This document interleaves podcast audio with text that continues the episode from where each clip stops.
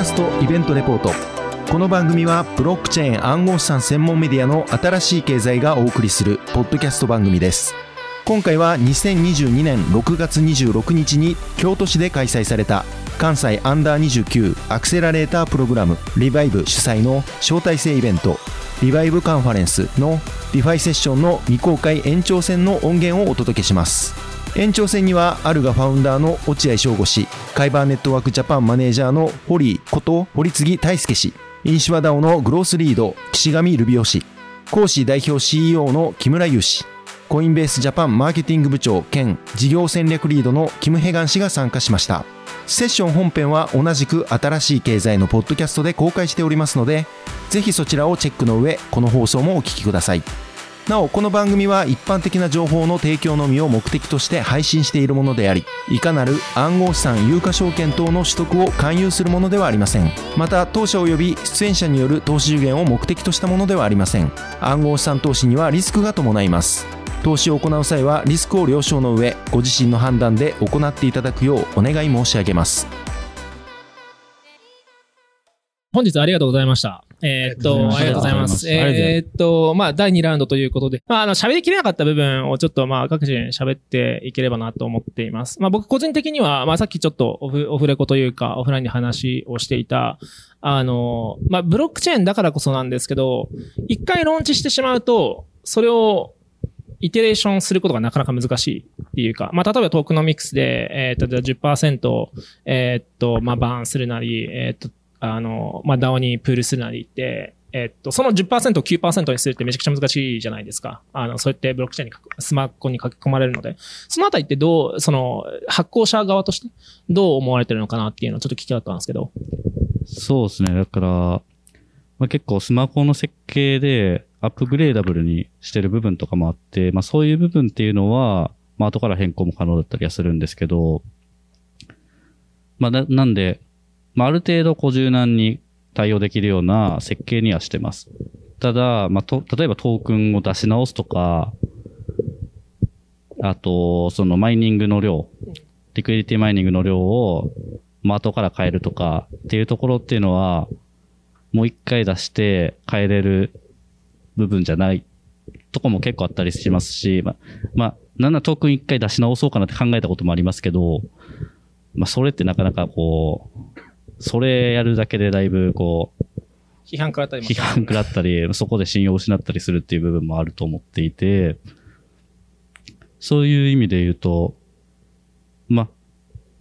開発側からすると、ある程度アップグレーダブルで、まあ、柔軟性も足しとくっていうのは大事かもしれないなとは思ってます。なるほど。あまあ、そのアップグレーダブルをどうやって、こう、まあ、あの、実行するかみたいなっていうところはまた別のチャレンジだっていうことです。あありがとうございます。えっと、ちなみにカイバーは、あのアップグレードして、トークン完全に新しいの出しましたよ。あ、あの、そうですよ。 Aave も、そう、えー、あ、つまり、えー、書き換えることとか、総発行量を増やそうと、まあね、みんな liquidity mining して、インセンティブをつけてるから、総発行量を20%増やそうっていう、まあ一部の人からしたら、お前ら何やってんだっていう感じなんですけど、まあ投票して OK っていうことで、えー、新しい、えー、 token contract を deploy して、えー移行期間を設けて、えー移行してもらいましたと。ただ、えーコインベースですね。コインベースは、あの、移行して、なかなかしてくれないと。まあ、いろいろと、あの、事情があるんでしょうけど、えー何年もずっとよろしくお願いします。えー、経主トークンは移行しましたっていうふうに言ってるんですけど、まあ、まだ、ちょっと対応がっていうところで、あの粘り強く交渉をしていこうと。対応してくれなかったら そうそうそうそう。そういうリスクがちょっとある。ココインベースの、あの、はい、あ申し訳ございません。あの いろいろね、こういう話は、あの、 DeFi プレイヤーの人たちと話をすると、コインベースどうなってんのああの、本部に言っておきます。そうですね。そういうリスクも、まあまあ、あリスクというか。まあまあまあ、うんそう面倒なとこはねそうですね。あの、うんありますね C ファイに乗らなかったら、 liquidity の今度はリスクが出てきますからね。ありがとうございます。もちろんある程度こう実績、カイバーネットワークさんみたいに実績を積んで、こうユーザーベース抱えてて、まあ、そういう選択肢を大胆に踏み切るっていうのもあるかなとは思うんですけど、まあ、出してすぐ、こう、トークンをローンし直すとか、こう、始めたばっかりで、すぐこう変更を聞かすとかやっちゃうと、まあ、それは結構やばいみたいなのはあると思うんで、っていう視点もあるかなと思ってます。で、えっと、あと、話しきれなかった部分として、あの、えー、木村さんと落合さんの中で、えっと、あまあ、ガバナンスについてもそうですし、えーセキュリティについてもそうですし、まあ、分散性についても、まあ、多分、お二人の中で結構こう、あの、うん、そうだよねっていうところと、いや、ちょっとそこは違うんだけど、みたいなっていうところが多分、えー、ちらほら見え隠れしたんですけど、今日話した中で、一番大きいロ、えーなんていうんですかね。まあ別にバッティングをこう生みたいわけじゃないんですけど、こう、こ、ここは意見が違うみたいなところって何か感感じられました？やっぱその、 smart contract chain の独占の話は分かりやすく一番差がある部分だとは思ってて、やっぱ独占がいけないことっていうのはすごい agree なんだけど、だしまあいろんなチェーンがあってもいいとも思うんですけど、それも含めて独占ダメっていうのって規制側の文脈であって、規制できなかったら、ちょっと自由市場になすがままなんで、そこで、まあなんかこう、確かに独占ダメだけどどうしようもねえな、みたいな気持ちはある。ってのが一個かな。えっと、その、規制がダメっていうのが、その、なんで規制側の論、え、え独占がダメっていうのは規制可能じゃないってこと。独占が起こっても。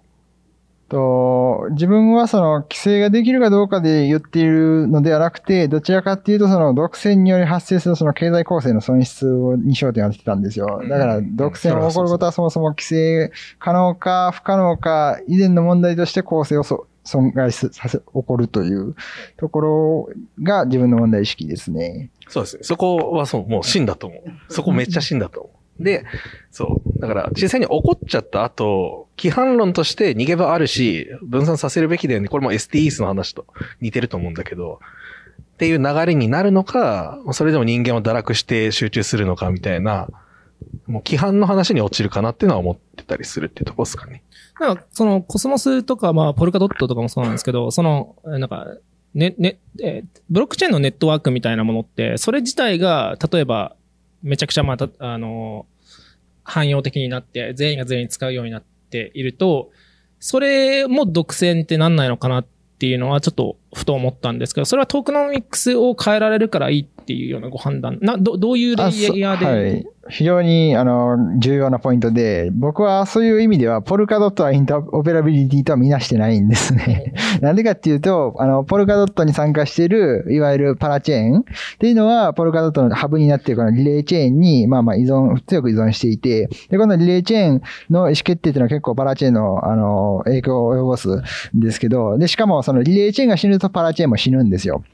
なんだけども、コスモスって、その、どっかが死んだらネットワークが死ぬっていう、その中央のポイントがないんですね。なので、あの、もう IBC っていう、まあ通信の規格自体がもう文書として残ってさえいれば、別にそのどのブロックチェーンが死んでもどれが死ぬってこともないし、で、その、あくまでただの文書とかソースコードだったら、その経済的なそのエンティティじゃないんで、別に独占主体になるっていうこともないっていう、そこが、あの、決定的な違いというか、重要なポイントかなと思ってますね。なるほど、なるほど。じゃあまあ、そうですね。だからそ、そこがど、ど、どこまで、その、えーっと、まあ、ど、どう規制側が見るかっていうのもそうですし、えー技術的に、えーっと、どこまでそれが広がっていくかっていうところもそうですよね。まあ今もう圧倒的に、えー、コン、抱えてる contract だったり transaction base だったら、イーサーが圧倒的に強いですけど、まあただ、それもね、あの、この1年間でソラナだったりとか、他の L1 chain、アバランチもそうですし、出てきてから変わっていったので、まあちょっとここは誰、誰もわからないっていうのが多分答えになるのかなとは思います。えっと、あと、えっと、話せなかった、えっと、 V チェーン、 V、V、V、VE token か、えーについてなんですけども、えっと、ここ注目して、B トークンのここを注目されてるみたいなものとかって何かあったりされてます？それとも、あ、じゃあ、木村さんの方から。実はその V チェーンのまあまあ発展版というか拡張版の一つとして、あの、UXD っていうのをやってる稲見さんが、のプロジェクトが、あの、まあ、ノートとかでブログで、えー紹介してたんですけど、えー V リブっていうのがあって、あの、逆ダッチオークション、 reverse Dutch auction っていうのを中に取り入れた仕組みなんですね。簡単に言うと、あの、まあ、問題意識としては、トークンを、その、バーンしてやる、その、プロフィットの分配じゃなくて、バーンしてやることによって、そのトークンホルダーに利益を与えるっていう手法を取ることの問題として、ステーキングしていない、そのプロトコルに貢献したい、いない人間にもメリットがいってしまうじゃないですかはいは。いバーンだと。そね。でそこが一番の問題意識で、あの、V リブがやってるのは、あくまでその買い戻しの対象は、本当にその、流動性のないその、ロック中の投票権に対する買い戻しだけに応じて、はいあとはプロフィットの分配を行うっていう、そういう発想ですね。なんで、結構、あの、なんていうかな、いい、筋いいんじゃないかなと思ってますね。なるほど。まあこれ本当にプロコンありますよね。あ結局株式会社とかも別にコミットしてなくても、その、えー株主であれば、ええキャピタルゲインは享受できるわけじゃないですか。まあただその場合は、まあなんかよりクリプトっぽいというか、あ実際にそのコントリ会社にコントリビュートして、まあ例えばその、なんかストックホルダーなのか、あ、違うごめん、ストックオプションみたいなもので、実際にこう、エンプロイー側がコントリビューションに応じてからもらえるみたいなっていうのにちょっと近いのかなと思ってて、いや、すごい面白く感じました。何かあります？それぶっちゃけ僕らのとこも、まだ、その、バイバックバーンだったり、はい。利益分配、あと VE、まあ、含めて、結構模索している途中でもあったりして、で、まさにそれ、その、まあ、最初バイバックバーンで VE モデルだったんで、まあ、VE モデルホルダーだけじゃない、こう、利益の分配の仕方になってて、まさにその、そこを問題だなと思っていて、で、最近でも、その、僕ら VL ロックインシュア、インシャを、まあ、永久ロックできるみたいな仕組みも今作っていて、で、ところで、まあ、それ活用して、まあ、今おっしゃってたような、ちょっと名前忘れちゃいましたけど、V リブです。リバースのリブです。だったりっていうところを、はちょっとめちゃ面白そうだなって。あ、面白いですね。仕組みとしては。え、ち、ちなみにその永久ロックっていうのも、ちょっと、こういうオオフセッションなので聞きたいんですけど、どう、どういう仕組みで考え V てますインシャ、あ V インシャというか V モデルって基本的にこう、まあ最大ロック期間が決まっていて、まあ大体4年とか。で、まあ4年経てばこう、抜き出せるじゃないですか。っていうのに対して、まあ VL っていうのは、まあロックっていうのは、もう一回入れたらもう一生引き出せなくなっていて、で、それこそ、まあ代表的なのだとコンベックス。で、あれカーブの上に乗っかってて、で、あれ、もう一回ロックしちゃうと、まあ一生引き出せないんですけど、えっ、と、そこに入れられたトークンっていうのが、まあマックス、あの、まあ常にこう4年間のロック期間っていうのを維持していて、マックスブーストできるような仕組みになってて、まあそこに入れとけば、まあ結局その、一緒抜き出せないんですけど、まあリクイディティプールみたいなのが作られてて、まあ VL、CVX と CVX のプールみたいなのが作られてて、まあ、抜き出そうと思えば、まあ、まあ、抜けることもできるみたいな仕組みにはなってるんですけど、まあ、その仕組みを僕らも取り入れたっていうところですね。で、それこそ僕ら最初 VE モデルだけだったんですけど、VE モデルって基本的に、その利益分配とかはあったりしますけど、全然報酬とかなくて、あの、全然立ち上がってないプロトコルとかで VE モデル始めると、全然入れるインセンティブないんですよね。ってとこで、まああんまり集まらなかったスタートから、まあわかりやすくこうロックさせて報酬を与えるみたいな仕組みにすると、まあよりプロトコルが進みやすくはなるかなと。で、だい、ちょっとまあうまくいき始めてるかなっていう感じですね。欲しいのは結局リクリクイディティですよね。最終的には。最終的には、そうですね、リクイリティ。まあ僕ら保険プール、はいはいはい保険プロトコルなんで、まあ一番集めたいのは保険の、こう、アンダーライトをするための流動性ではあるんですけど、まあそこにこう、インシュアを配るだけだと、まあただ売るだけ、あの、手に入れて売るだけのサイクルになっちゃって、まあ、全然意味ないので、こう、全部をこう、通して、うまい仕組みを模索中っていう感じですあとなんか聞きたかったのが、あの、オオフラインのイベントをどうやって、えーっと、プル、 prove するか。ああ、その保険の部分ですあか。そうですね。オンチェーン、あ、ごめんなさい。えっと、えー聞きたかったのが、まあ、多分、みな、みな、えっと、ディ DeFi に関してなんですけど、基本的にオラクルを使っていて、で、えーっと、この人が、まあ、例えばハックされましたよとか、あ今日はあの、ハーモニーとかの件について話せなかったんですけど、まあなんかハックされた情報を、えーは基本的にブロックチェーンに乗っかってなくて、で、えーまあ誰かがしらがそれをカチャカチャ入れて、ブロックチェーンに叩き込んで、で、それを使って、まあ、あの、アンダーライトした人たちの、えープールから、じゃああなたにいくらみたいなっていうところが理解できる。んですそう、そういうかん、なんか、オラクルを使っているイメージですかね？それともなんかまさ、まだそこはセントライズされててみたいな。えっ、と、まあ最終的にオラクルを使う予定もありますし、まあそこを目指していくっていう予定もありますし、まあ現時点でまだ提供してないですけど、考え、これ言っていいのかな？どうぞどうぞ、オフラインなんで。これ、これ聞いてる人たちはもう大丈夫です。まあ現時点でその、リペックインシュランスみたいなのを出そうと思っていて、そのステーブルコインの、いや、タイムリーですね。そまさにタイムリーでこう需要あるかなと思っていて。で、ペック外れた時に、こう保険の払い出しをするっていうのは、まあ、一番オラクルとかが使いやすい部分だったりはするので、まあそういう形で、まず一個考えてますっていうのと、まあただ僕らの主なターゲット、ターゲットというか、プロダクトっていうのは、そのスマコンハッキングだったり、こうバグの、に対してどう払い出しをしていくかっていうところで、で、ここ、一般的な保険プロトコルって結構トークンホルダーたちに、あの、払うか払わないか投票させて決めさせてたりするんですけど、トークンホルダーって大体アンダーライターなんですよ。払わねえみたいで、まあ今んとこないかもしれないですけど、払いたくないっていうインセンティブは絶対あると思ってて、で、なんで僕らが採用してるのが、まあ間接的な民主主義みたいな形なんですけど、僕らが持ってるレ reporting、持ってるというか、まあ、第三者機関として、 reporting DAO っていうのをこう設定していて、で、そこに code audit company、Quantstamp さんとか、えっ、と、4、5社入ってもらってて、で、彼らにレポート出して、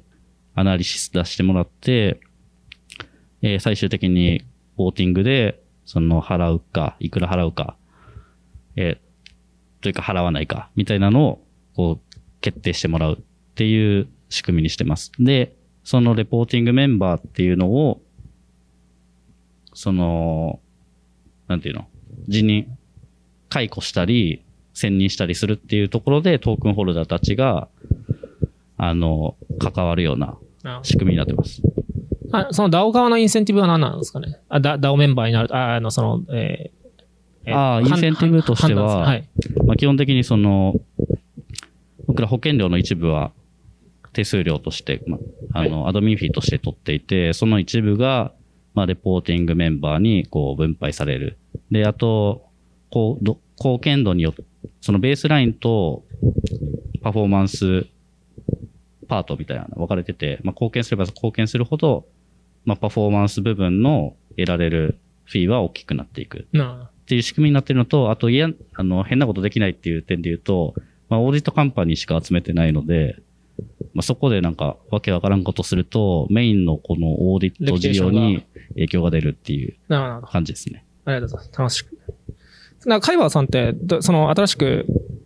トークン発行されて、それは、ごめんなさい、不勉強で申し訳ないですけど、なんか、V モデルだったりとか、どういう形で、その、そもそも token holder incentive かけて、分散化かけてみたいなっていうところあ。結構シンプルなんですけど、えー、ガバナンスの contract に、KNC トークンをロックしますと。えーロックして、で、えー投票を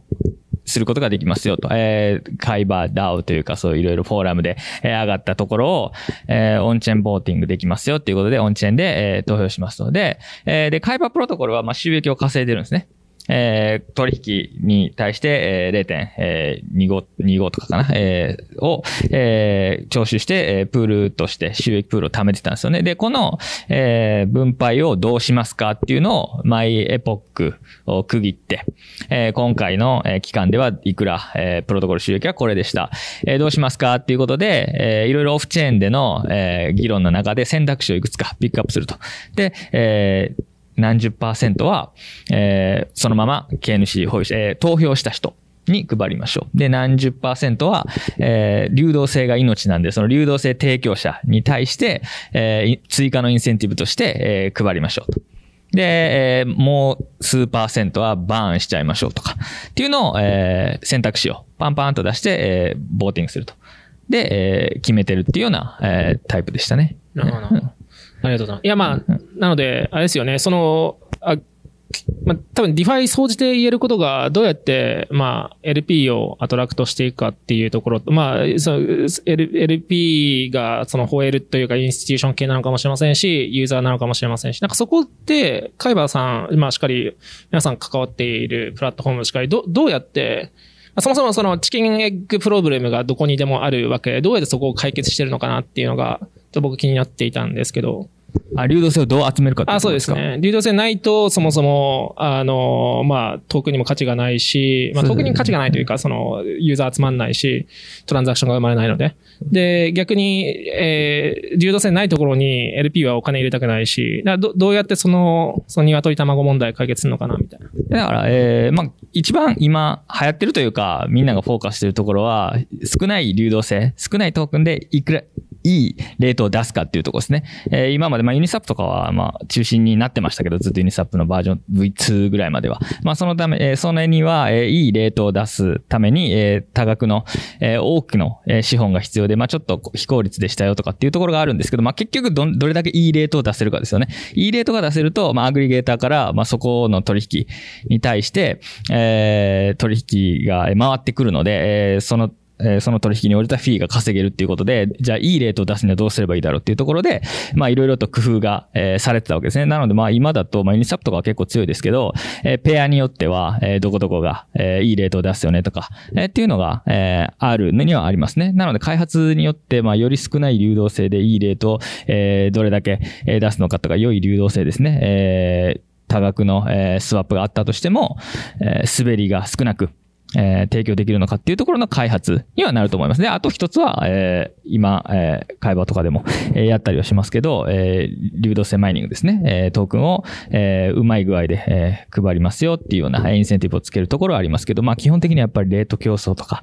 流動性競争かなと思いますね。ありがとうございます。皆さんどう、どうでしょう？なんかどうやってユーザー集めて、はい。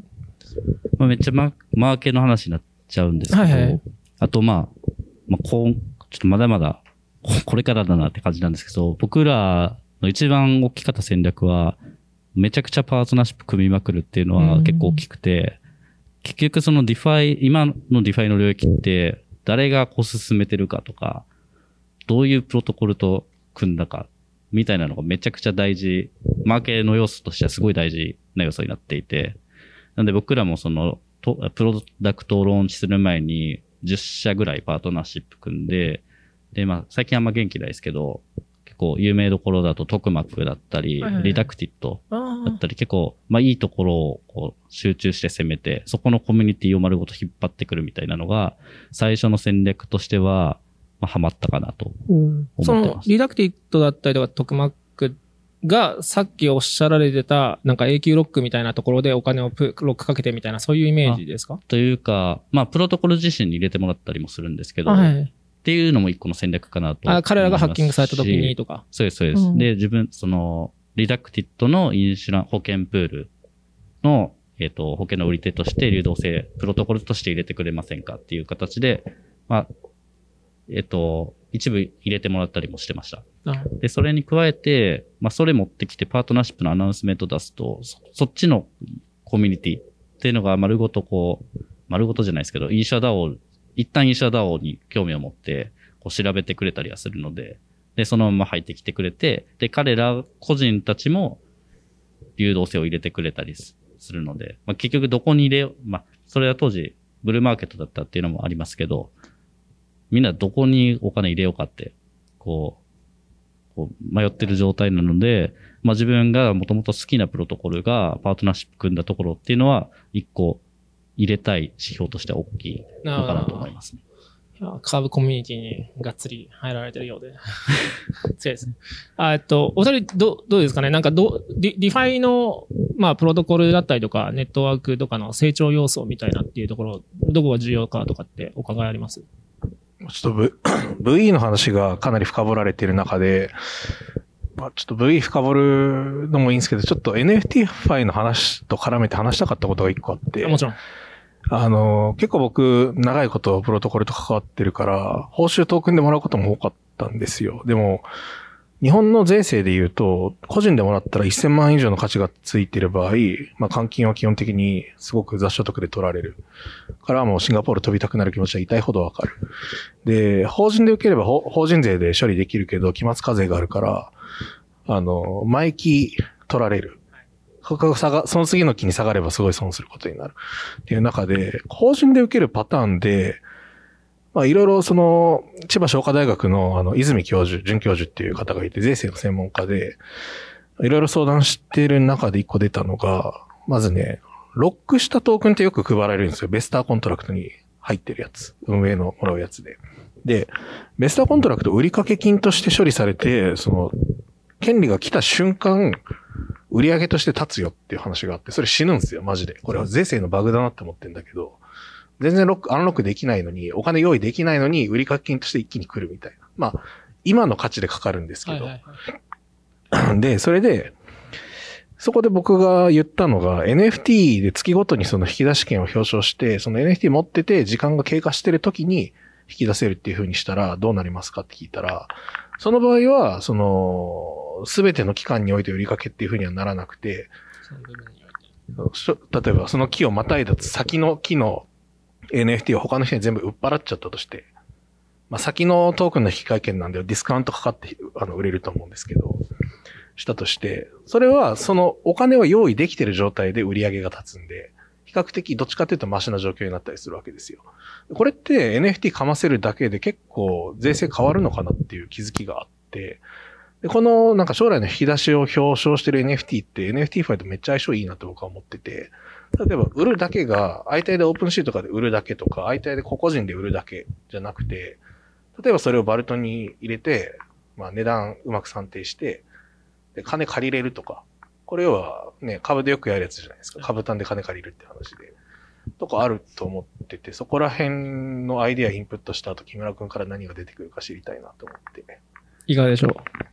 とそうですね。あの、なんていうかな。結局大事なのは、その、最後に出た NFT の価格をいかに評価するところかなんですよ。もうそれ以外はもう完全に、なんていうか、あの、まあ、その税金的な議論とかっていうところはちょっと新しいんですけど、まあ、NFT を担保にとか、なんか、そういう権利を NFT 化するとかっていうと、これはもう結構まあ前からあるうアイデアだと思っていて、で、うちらが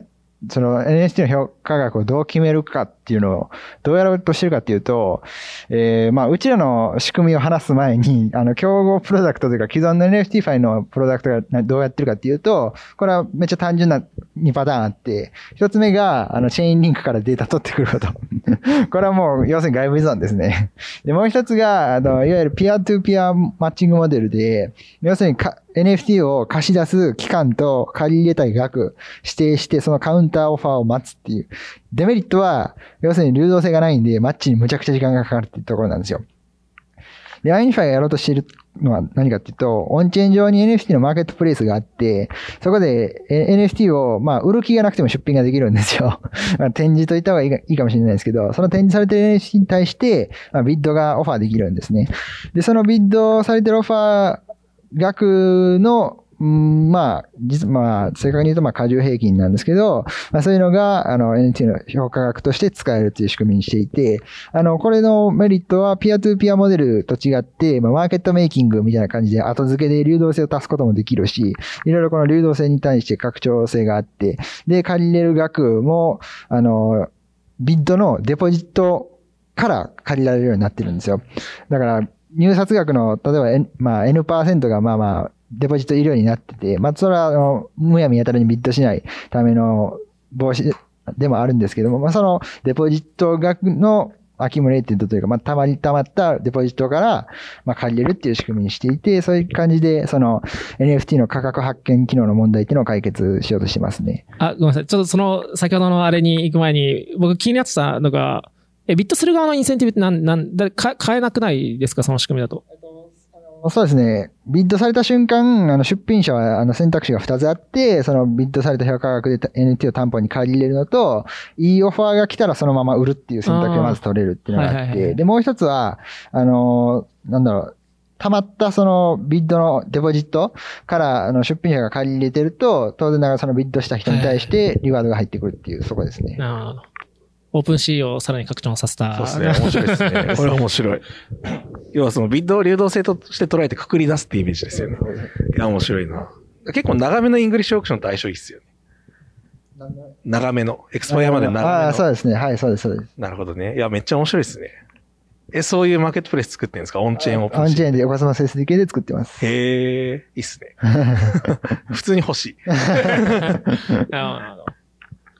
そう、だからまさにそのおっしゃったような、そのと将来のトークンを得る権利の権利化した NFT みたいなのとかも出品できると、かなり面白いことになってくるんじゃないかなと。なんか、だってパズルのピースハマったもんね、僕。欲しいわ、それ。なんかあの、エア、あと、落合さんがおっしゃってたので、なんか、あの、エアドロされるときに、もらうんじゃなくて、オプションであげる人たちいないのかなって思ってて、あの、ストックオプションだったら、あの、もらった時課税されないじゃないですか。あれ執行時に課税されるので、そういうのあっても便利かなっていうのは確かに思ってたんですけど、僕なんかいろいろもらうんですけど、いいらない、いらないみたいなっていうのは結構あったりして。新株発行権と違うから、また税制が日本では特に違うし、これから多分トークンのオプションの税制って変わるとは思うんですけど、やっぱ NFT の話って僕すごい実装がシンプルで、この間も作ってオープンソースにパンってしたんですけど、めちゃくちゃシンプルなんですよ。もらえるベスターの NFT 化って。で、だから、なんだろうな。ほら、ウーマプロトコルとか使って、オラクルベースでなんかオプション作って、無理くりやるっていうパターンあるんですけど、やっぱりスケールしなくって、だから、ストックオプション配るのみんなの夢みたいなとこあると思ってて、そこについてその NFT ベスターコントラクトってすっごいシンプルな解を出せるなと思ってて、で、ここで UnUniFi みたいなの来ると、流動性上がるんで、なんか、俺の中ではしっくりきてるって感じです。ありがとうございます。あのー、幸か不幸か、業界がすごいちっちゃいんでね。あの、多分皆さんどっかで繋がると思いますけど、また引き続きどうぞよろしくお願いします。じゃあ、えっと、ここで一旦締めさせていただ、まあ、だ締めの言葉とかはもうさっき話したから大丈夫ですよね。はい。じゃあすいません。本日ありがとうございました。どうも。ありがとうございました。ありがとうございましたた。